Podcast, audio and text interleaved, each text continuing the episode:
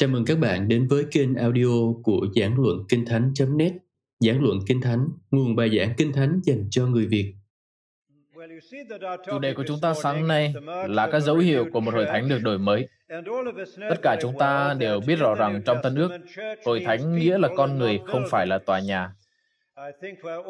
Tôi nghĩ chúng ta đều quen thuộc với lẽ thật rằng hội thánh chính là trọng tâm trong mục đích vĩnh cửu của Đức Chúa Trời. Mục đích của Đức Chúa Trời không chỉ là cứu rỗi những cá nhân riêng lẻ, rồi kéo dài sự cô lẻ của chúng ta. Mục đích của Đức Chúa Trời là xây dựng một hội thánh, một dân được cứu chuộc vì vinh quang của chính Ngài. Bản thân chúng ta phải cưu mang việc đổi mới hội thánh và quan tâm đến việc khải tượng đúng nền tảng kinh thánh về một hội thánh là gì. Vì vậy tôi muốn đặt ra câu hỏi sáng hôm nay, các dấu hiệu đặc trưng chính yếu của hội thánh là gì? Sẽ rất thú vị nếu chúng ta có thời gian để ngồi lại cùng nhau và trả lời câu hỏi đó. Các dấu hiệu đặc trưng chính yếu của cộng đồng cơ đốc là gì? Một trong những cách tốt nhất để trả lời câu hỏi này là nhìn lại cộng đồng cơ đốc đầu tiên ra đời ở thành Jerusalem vào ngày lễ ngũ tuần và sau đó. Xin lưu ý, khi nhìn vào cộng đồng cơ đốc đầu tiên, điều quan trọng là phải có cái nhìn thực tế. Chúng ta hay có xu hướng lý tưởng hóa hoặc lãng mạn hóa hội thánh ban đầu, nhìn nó qua lăng kính màu hồng. Nín thở hồi hộp nói về hội thánh đầu tiên như thể hội thánh không có chút tì vết. Nếu vậy, chúng ta đã bỏ qua các tà giáo và thói đạo đức giả và những chuyện ganh đua và vô đạo đức đã gây ra bao nhiêu rắc rối cho hội thánh đầu tiên cũng như hội thánh ngày nay vậy. Tuy nhiên, có một điều chắc chắn là hội thánh đầu tiên đã được Đức Thánh Linh vận hành và đổi mới một cách triệt để. Vì thế, hãy để tôi nhắc lại câu hỏi đặt ra. Một hội thánh đầy dạy thánh linh trông như thế nào? Hội thánh ở thế kỷ thứ nhất đã đưa ra bằng chứng nào cho sự hiện diện và quyền năng của Đức Thánh Linh ở giữa họ? Nếu có thể trả lời câu hỏi đó, chúng ta sẽ trả lời được câu hỏi những dấu hiệu của một hội thánh được đổi mới ngày nay là gì? Công vụ, chương 2 câu 42 nói, các tín hữu bền lòng. Ở bản truyền thống, còn ở bản hiệu đính là chuyên tâm giữ lời dạy của các sứ đồ, mối thông công với anh em, lễ bẻ bánh và sự cầu nguyện. Trong phân đoạn này, công vụ đoạn 2, dấu hiệu đầu tiên mà Luca cho chúng ta biết về hội thánh đầu tiên được biến đổi và đầy dạy thánh linh là một hội thánh chuyên tâm học hỏi. Đó là một hội thánh học tập. Họ hết lòng học hỏi theo sự dạy dỗ của các sứ đồ. Điều đó cực kỳ quan trọng. Hay nói cách khác là Chúa Thánh Linh đã mở một trường học ở thành Jerusalem vào ngày đó. Chúa Giêsu đã chỉ định các sứ đồ làm giáo viên trong trường và có không dưới 3.000 học sinh vào lớp mẫu giáo. Đó là một hoàn cảnh thật đáng chú ý. Những người mới cải đạo đầy dạy thánh linh này không tận hưởng một số kinh nghiệm thần bí khiến họ bỏ bê trí tuệ của mình hoặc coi thường thần học hoặc ngừng suy nghĩ. Trái lại, họ hết lòng giữ lời dạy dỗ của các sứ đồ. Hơn nữa, họ không tưởng tượng rằng Chúa Thánh Linh là người thầy duy nhất họ cần theo học, và vì thế họ không cần con người dạy dỗ. Không hề như vậy. Họ ngồi dưới chân các sứ đồ. Họ thừa nhận rằng Chúa Giêsu đã bổ nhiệm các sứ đồ làm người dạy dỗ của hội thánh, và họ vâng phục thẩm quyền được chứng thực bằng phép lạ của các sứ đồ. Chúng ta đọc ở câu 42 về sự dạy dỗ của các sứ đồ và ở câu 43 về những dấu kỳ phép lạ của các sứ đồ. Mục đích chính của phép lạ trong suốt các trang kinh thánh là để xác chứng cho các giai đoạn mới mẻ của sự mặc khải. Đó là lý do tại sao họ tập hợp xung quanh môi xe người ban luật pháp, xung quanh Eli, Elise và các tiên tri, xung quanh Chúa Giêsu và các sứ đồ. Sách công vụ thật ra có tên là công vụ của các sứ đồ. Và sứ đồ Phaolô đề cập đến các phép lạ của ông ở Corinto nhì chương 12 câu 2 rằng những dấu hiệu của một sứ đồ thật đã được thể hiện giữa anh em rồi. Đó là lý do tại sao theo Kinh Thánh, chúng ta không có quyền tự do để mong đợi các phép lạ ngày nay phải xảy ra với cùng tần suất như trong thời kỳ mặc khải đó. Tôi không phủ nhận các phép lạ vẫn có thể diễn ra. Đức Chúa Trời là đấng tệ trị, Ngài là đấng tạo hóa. Ngài có thể tự do cho phép dấu kỳ phép lạ xảy ra trong công cuộc sáng tạo của Ngài một cách sáng tạo, không theo quy luật tự nhiên. Và chắc chắn chúng ta không thể bắt ép Chúa vào một khuôn mẫu nào cả.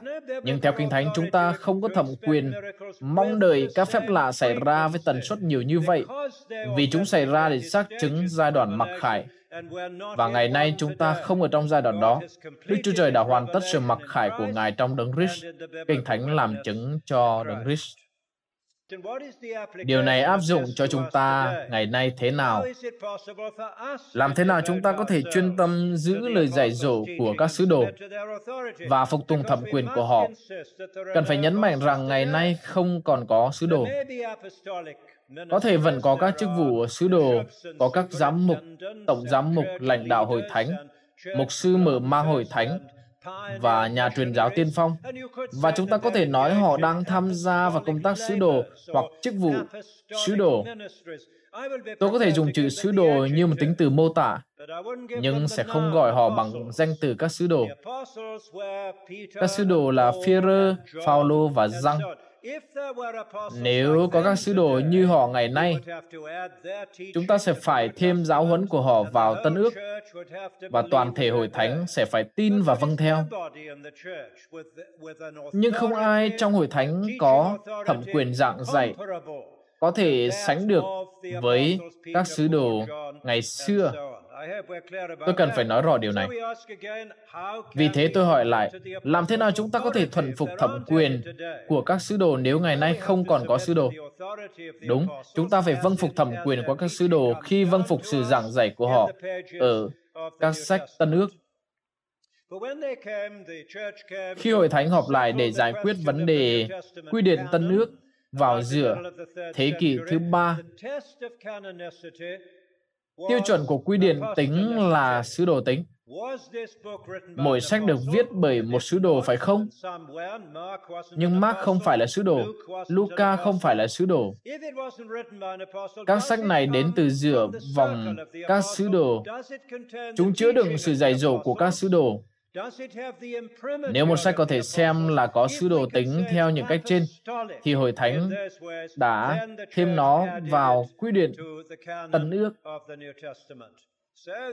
Như vậy, sự dạy dỗ của các sứ đồ đến với chúng ta dưới hình thức tối hậu là trong các trang sách Tân ước. Đó là sự thừa kế sứ đồ duy nhất mà chúng ta tin.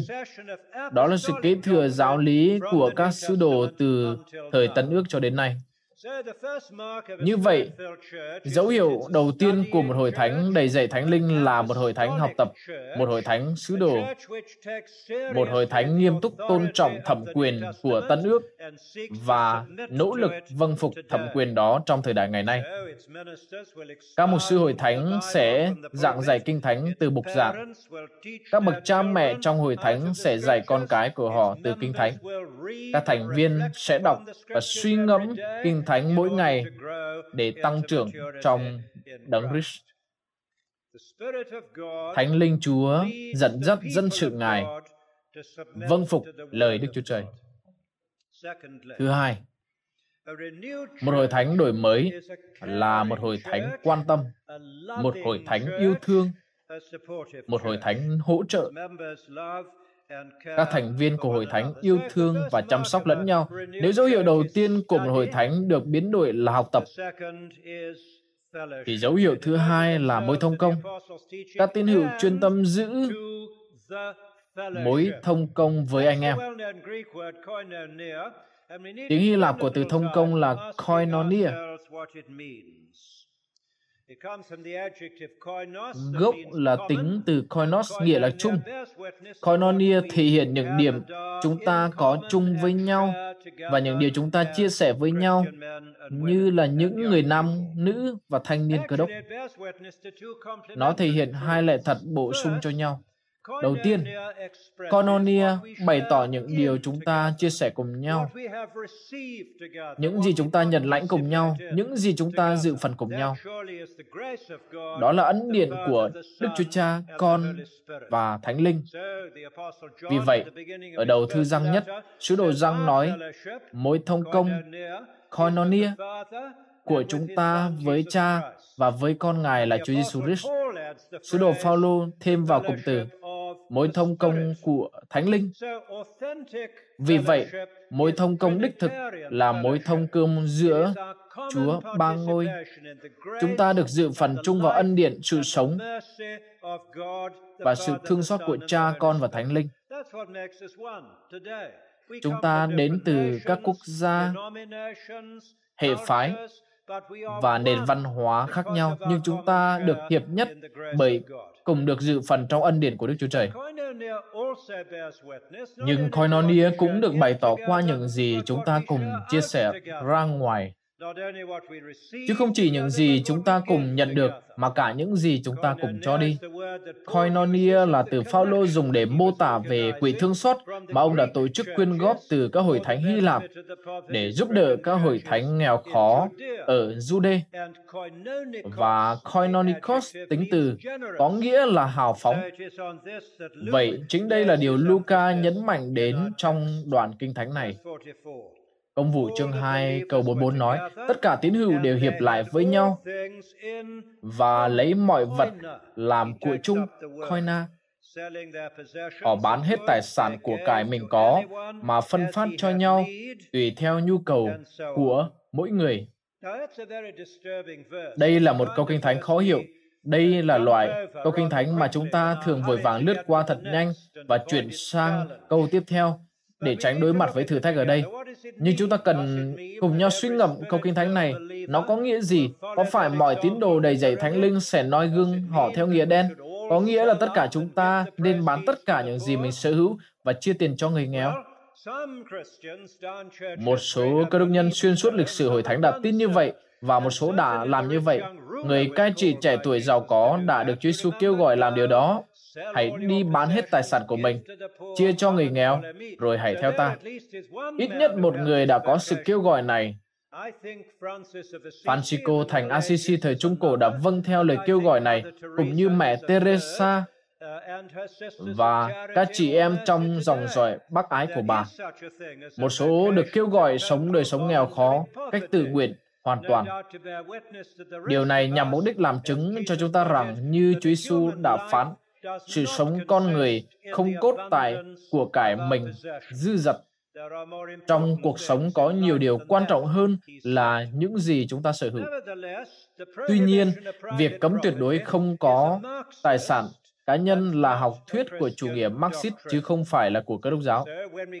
Vì vậy, khi chúng ta đọc câu chuyện về Anania và Sapphira ở công vụ chương 5. Tội lỗi của Anania và Sapphira không phải là họ đã giữ lại một phần tiền bán tài sản của mình, mà vì họ đã giữ lại một phần rồi giả vờ là đã dâng tất cả. Tội lỗi của họ là đạo đức giả, là gian dối. Đó không phải là sự hèn hạ hay hãm lợi. Sứ đồ Führer nói với họ ở công vụ chương 5 câu 4 khi chưa bán ruộng đó nó không phải là của anh sao? Khi bán rồi tiền đó không thuộc quyền sử dụng của anh sao? Tại sao anh lại toan tính việc như thế trong lòng?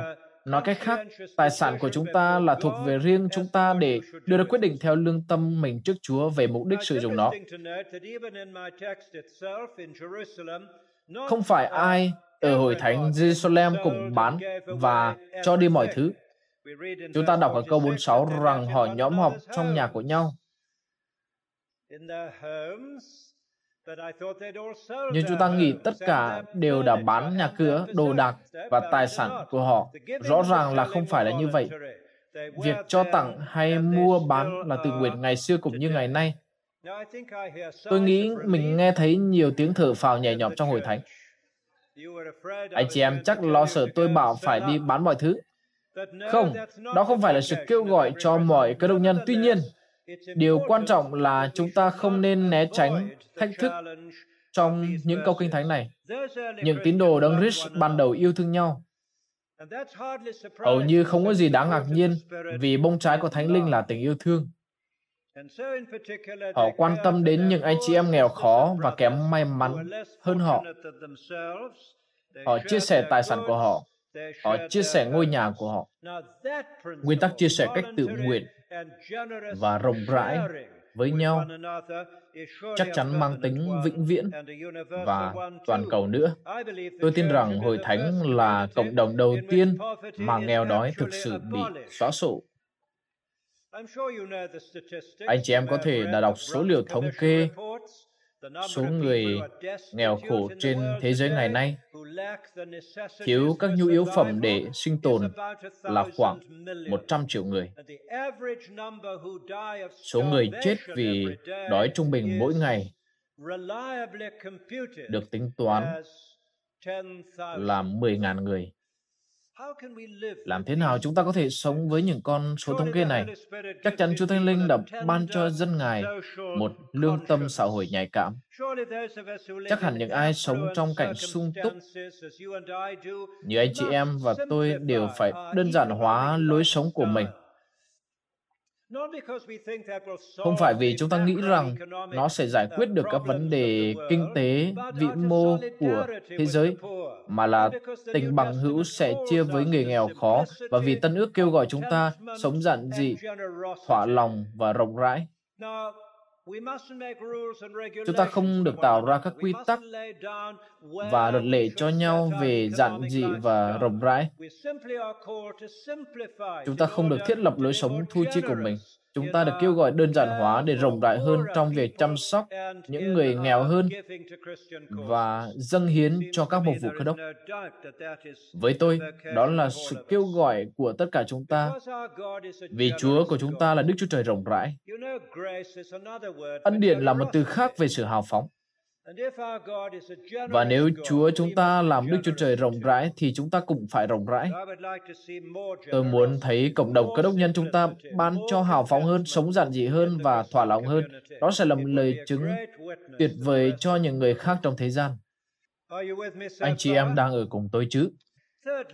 Thứ ba, một hội thánh được đổi mới sẽ cùng nhau thờ phượng. Tiếp tục câu 42. Các tín hữu chuyên tâm giữ lễ bài bánh và sự cầu nguyện. Luca sử dụng mạo từ xác định trong cả hai trường hợp. Việc bẻ bánh rõ ràng nghĩa là tiệc thánh, dù khi đó cũng kèm theo một bữa ăn thông công.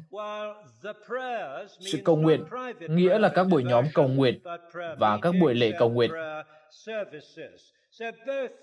Cả hai cụm từ đều đề cập đến sự thờ phượng của các đốc nhân. Điều làm tôi ấn tượng về sự thờ phượng của hội thánh đầu tiên là sự cân bằng ở cả hai khía cạnh. Thứ nhất, vừa trang trọng, vừa thoải mái. Tiệc thánh diễn ra ở đền thờ và ở nhà riêng. Họ tiếp tục tham gia dự các buổi lễ cầu nguyện ở đền thờ. Tôi chắc rằng họ muốn cải cách theo đúng phúc âm. Tôi tin rằng họ không tiếp tục việc dâng tế lễ trong đền thờ, vì họ biết mọi việc đã được hoàn tất nhờ của tế lễ trọn vẹn là Đấng Christ, nhưng họ vẫn tiếp tục các buổi lễ cầu nguyện ở đền thờ, nơi có mức độ trang trọng hơn. Như vậy, họ không ngay lập tức từ bỏ hội thánh thể chế. Có một bài học quan trọng ở đây. Họ đã bổ sung các buổi lễ ở đền thờ bằng những buổi nhóm tự phát, đơn giản, không chính thức, không bài bản tại nhà riêng. Chúng ta cần giữ cân bằng cả hai điều này. Tôi biết anh chị em làm điều đó trong hội thánh mình, như chúng tôi làm ở London. Chúng tôi có buổi nhóm trang nghiêm ở hội thánh và có các buổi gặp gỡ tại nhà nhau. Chúng tôi gọi đó là nhóm thông công, nhưng người ta đặt cho chúng cái tên khác nhau ở những nơi khác. Chúng ta luôn phải phân biệt để làm gì? Giả cả như tôi thích sự trang nghiêm của buổi lễ ở tại hội thánh hơn, nhưng chúng ta cũng cần trải nghiệm sự thờ phượng sống động mà những người trẻ ưa thích ở nhà riêng. khi các em được tự do thoải mái và lôi guitar ra đàn hát. Nhưng các em cũng cần kinh nghiệm việc thờ phượng trang nghiêm ở hội thánh đừng phân biệt chia rẽ. Chúng ta không cần phải chọn. Chúng ta có thể có cả hai điều, giống như ở hội thánh đầu tiên vậy. Khía cạnh thứ hai trong sự cân bằng, đó là vừa vui mừng, vừa tôn kính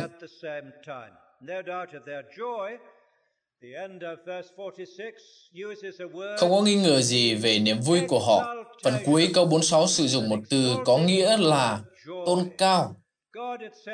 Một hình thức vui mừng tột độ. Đức Chúa Trời đã sai con Ngài đến thế gian. Ngài đã sai Thánh Linh bước vào tấm lòng họ. Làm sao họ lại không vui mừng trước sự vận hành quyền năng của Đức Chúa Trời trong đấng Christ bởi Thánh Linh?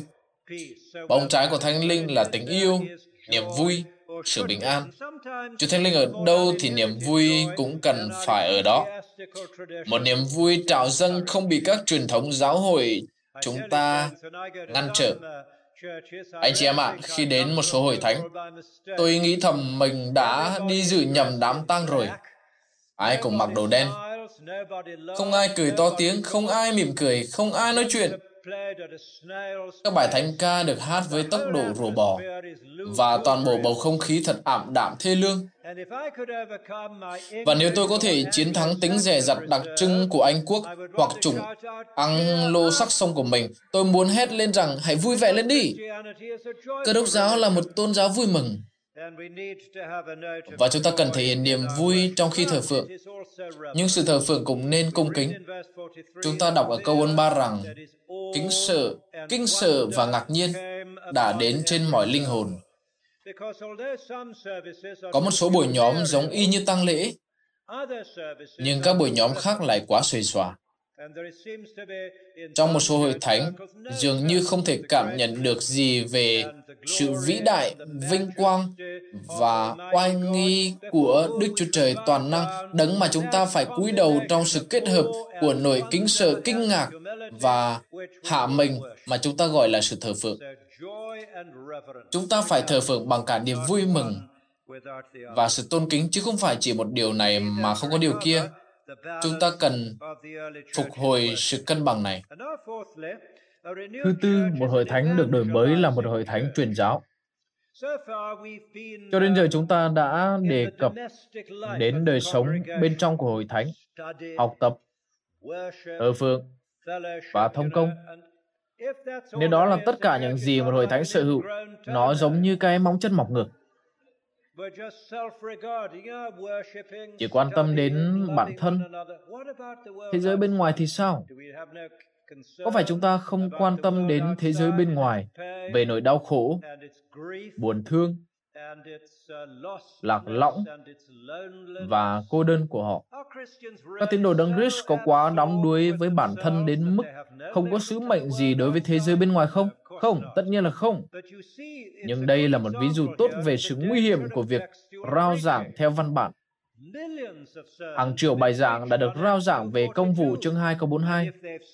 Và nếu chỉ gói gọn lại trong công vụ chương 2 câu 42, chúng sẽ thiếu cân bằng.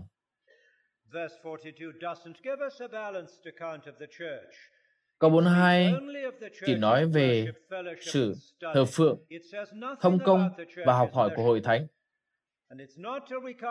Nhiệm vụ của hội thánh không được nhắc đến cho đến tận câu 47. Ở câu 47 nói rằng, mỗi ngày Chúa thêm số người được cứu vào hội thánh. Có ba bài học rất quan trọng về công tác truyền giáo mà chúng ta có thể học được từ câu 47. Trước tiên, chính Chúa Giêsu đã làm điều đó. Chúa thêm số người. Ngài là làm điều đó qua sự rao giảng của các sứ đồ, qua lời chứng của các tín hữu bình thường, qua đời sống yêu thương chung của họ. Nhưng Ngài là đấng hành động. Ngài thêm số người và chỉ Ngài có thể. Ngài giao cho các mục sư trách nhiệm thêm người vào hội thánh hữu hình bằng phép bắp tên. Nhưng chỉ có một đấng có thể thêm người vào hội thánh vô hình. Đấng làm đầu hội thánh, tức là Chúa Giêsu Christ. Nhờ Đức Thánh Linh, Ngài có thể cho người mù được sáng, người điếc được nghe, người chết thuộc linh được sống và thêm họ vào hội thánh Ngài. Tôi ước gì chúng ta có thể hạ mình đặt niềm tin và sự tin cậy rằng việc rao giảng tin lành được thành công là nhờ Đức Chúa Trời chứ không phải bản thân chúng ta. Hôm nay có quá nhiều người rất tự tin. Tôi đọc sách về truyền giáo và thực sự khó chịu. Một số người viết về truyền giáo và sứ mệnh thế giới như thể đó sẽ là thành tựu cuối cùng của công nghệ nhân loại. Nó sẽ được máy tính hóa. Tôi nói với anh chị em rằng, không phải như vậy. Mặc dù việc sử dụng công nghệ mà Đức Chúa Trời đã ban cho chúng ta rất quan trọng, nhưng niềm tin tưởng cuối cùng của chúng ta đối với sứ mệnh truyền giáo là ở Đấng Christ. Đó là điều đầu tiên. Thứ hai, Ngài đã làm hai việc cùng lúc. Mỗi ngày Chúa thêm số người được cứu vào hội thánh. Ngài đã không cứu rỗi họ mà không thêm họ vào hội thánh. Và Ngài không thêm họ vào hội thánh mà không cứu rỗi họ. Ngài làm cả hai việc cùng lúc bởi vì sự cứu rỗi và tư cách thành viên hội thánh luôn đi đôi với nhau. Thứ ba, Ngài làm điều đó mỗi ngày. Ngày qua ngày, Chúa đã thêm vào những người được cứu. Tôi ước chúng ta có thể trở lại với lòng mong đợi như vậy. Truyền giáo là việc liên tục tiếp cận cộng đồng để tìm cách đưa mọi người về với Đấng Christ và cộng đồng của Ngài. Có một số hội thánh coi việc truyền giảng là một công tác thi thoảng và lẻ tẻ. Họ nhiệt tình tổ chức truyền giáo 5 năm một lần và khi nhiệm vụ kết thúc, họ trở lại chìm lối sống tư sản đáng kính, bảo thủ tầm thường trong 5 năm nữa, cho đến khi họ có nhiệm vụ tiếp theo. Các công tác sứ mệnh là tốt nếu chúng là một phần trong quá trình truyền bá phúc âm liên tục của hội thánh. Tôi biết một số hội thánh không có người mới cải đạo suốt cả một thập kỷ, và họ sẽ không biết phải làm gì với một người mới nếu có. Anh chị em, người mới đó sẽ làm điều thật lạ thường với họ. Tôi nghiêm túc nói điều này. Có những hội thánh như vậy. Nhưng chúng ta phải khác, hãy mong đợi những người được biến cải. Hãy kỳ vọng sự tăng trưởng. Đến phần kết luận, Tôi thấy rất vui, thú vị là bốn dấu hiệu của một hội thánh đổi mới đều liên quan đến các mối quan hệ của chúng ta. Đầu tiên, chúng là liên hệ với các sứ đồ. Chúng ta trở lại với các sứ đồ của Chúa Giêsu và nỗ lực sống vâng theo những điều họ giảng dạy. Chúng ta liên hệ với các sứ đồ. Thứ hai, chúng ta có liên hệ với nhau.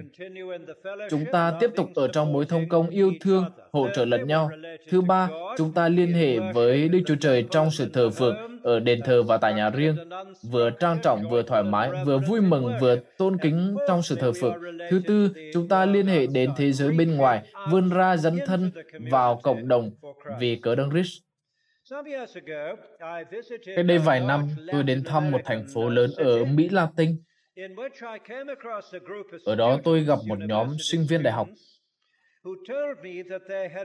Các em nói đã đến thăm tất cả mọi hội thánh trong thành phố lớn, nơi các em sống nhưng không thể tìm thấy một hội thánh đáp ứng nhu cầu thỏa mãn mong ước của các em. Vì vậy các em đã bỏ nhóm. Các em tự gọi mình theo tiếng Tây Ban Nha là Cristiano Desconganchado, hay những cơ đốc nhân không bến đậu các em đã tách mình ra khỏi hội thánh. Các em đã bỏ nhóm.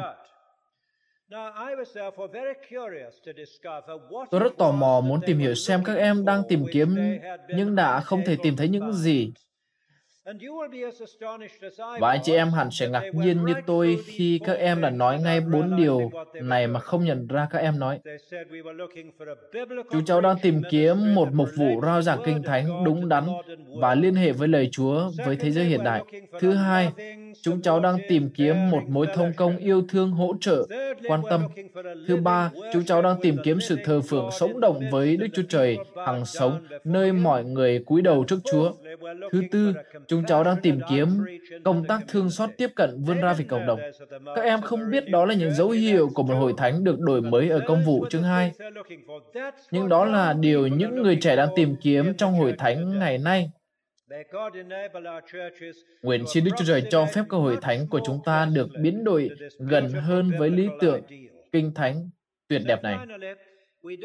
Cuối cùng, chúng ta không cần phải chờ đợi Chúa Thánh Linh đến. Đức Thánh Linh đã đến vào ngày lễ ngũ tuần và Ngài không bao giờ rời bỏ hội thánh. Lễ ngũ tuần là một trong những sự kiện duy nhất, là sự kiện cuối cùng trong công tác cứu rỗi của Chúa Giêsu. Ngài được sinh ra một lần, chết một lần, sống lại một lần, thăng thiên một lần, và sai Chúa Thánh Linh đến một lần. Như những sự kiện cuối cùng trong công tác cứu rỗi của Chúa Giêsu, trách nhiệm của chúng ta là tìm kiếm quyền năng, sự hướng dẫn và đầy dạy của Thánh Linh. Và khi Chúa Thánh Linh có được một vị trí tự do chính đáng trong cộng đồng cơ đốc, thì các hội thánh của chúng ta sẽ được biến đổi gần hơn với lý tưởng này. Đức tin theo Kinh Thánh, mối thông công yêu thương, thờ phượng sống động và không ngừng truyền giáo. Chúa ơi, xin Ngài biến đổi hội thánh chúng con trở nên như vậy ngày hôm nay. Chúng ta hãy cùng nhau cầu nguyện. Hãy suy ngẫm về bốn dấu hiệu của một hội thánh được đổi mới và cầu nguyện cách yên lặng rằng hội thánh của chúng ta sẽ được bày tỏ điều đó.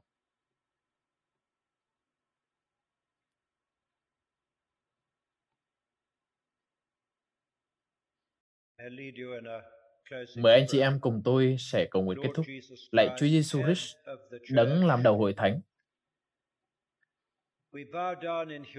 Chúng con cúi đầu hạ mình trước Ngài. Chúng con tạ ơn Ngài vì mục đích yêu thương của Ngài là xây dựng một hội thánh, một dân tộc Chúng con tạ ơn Chúa đã cho chúng con đặc ân tuyệt vời khi được làm thành viên hội thánh. Chúng con tạ ơn Ngài vì đó là một cộng đồng đa văn hóa, đa chủng tộc, đa cầu quốc gia trên toàn thế giới. Chúng con tạ ơn Chúa vì một ngày nào đó chúng con sẽ đứng trước ngôi Ngài trên thiên đàng. Một nhóm người vĩ đại mà không ai có thể đếm nổi đến từ mọi quốc gia, dân tộc, bộ tộc và ngôn ngữ và sẽ thờ phượng Ngài suốt cõi đời đời. Trong khi đó, chúng con cầu nguyện cho các hội thánh trên đất để hội thánh có thể đến gần hơn bao giờ hết lý tưởng cao đẹp Ngài đã ban cho chúng con trong lời Chúa. Xin ban phước cho việc học lời Chúa của chúng con. Xin ban phước cho mối thông cầu của chúng con. Xin ban phước cho sự thờ phượng của chúng con. Xin ban phước cho công tác truyền giáo của chúng con. Chúng con hạ mình cầu nguyện không chỉ vì cớ phước lành cho hội thánh và thế giới, nhưng vì vinh hiển trong danh vị đại và xứng đáng của Chúa Jesus Christ. Amen. Các bạn vừa nghe xong bài giảng được phát trên kênh audio của giảng luận Kinh Thánh. Kênh nhằm cung cấp cho các tín hữu và tôi tớ Chúa người Việt những bài giảng chọn lọc của các diễn giả kinh điển trong những thời đại khác nhau. Để biết thêm thông tin về chúng tôi, xin vui lòng truy cập trang web giảng luận kinh thánh.net. Xin chào và hẹn gặp lại các bạn trong những bài giảng tiếp theo.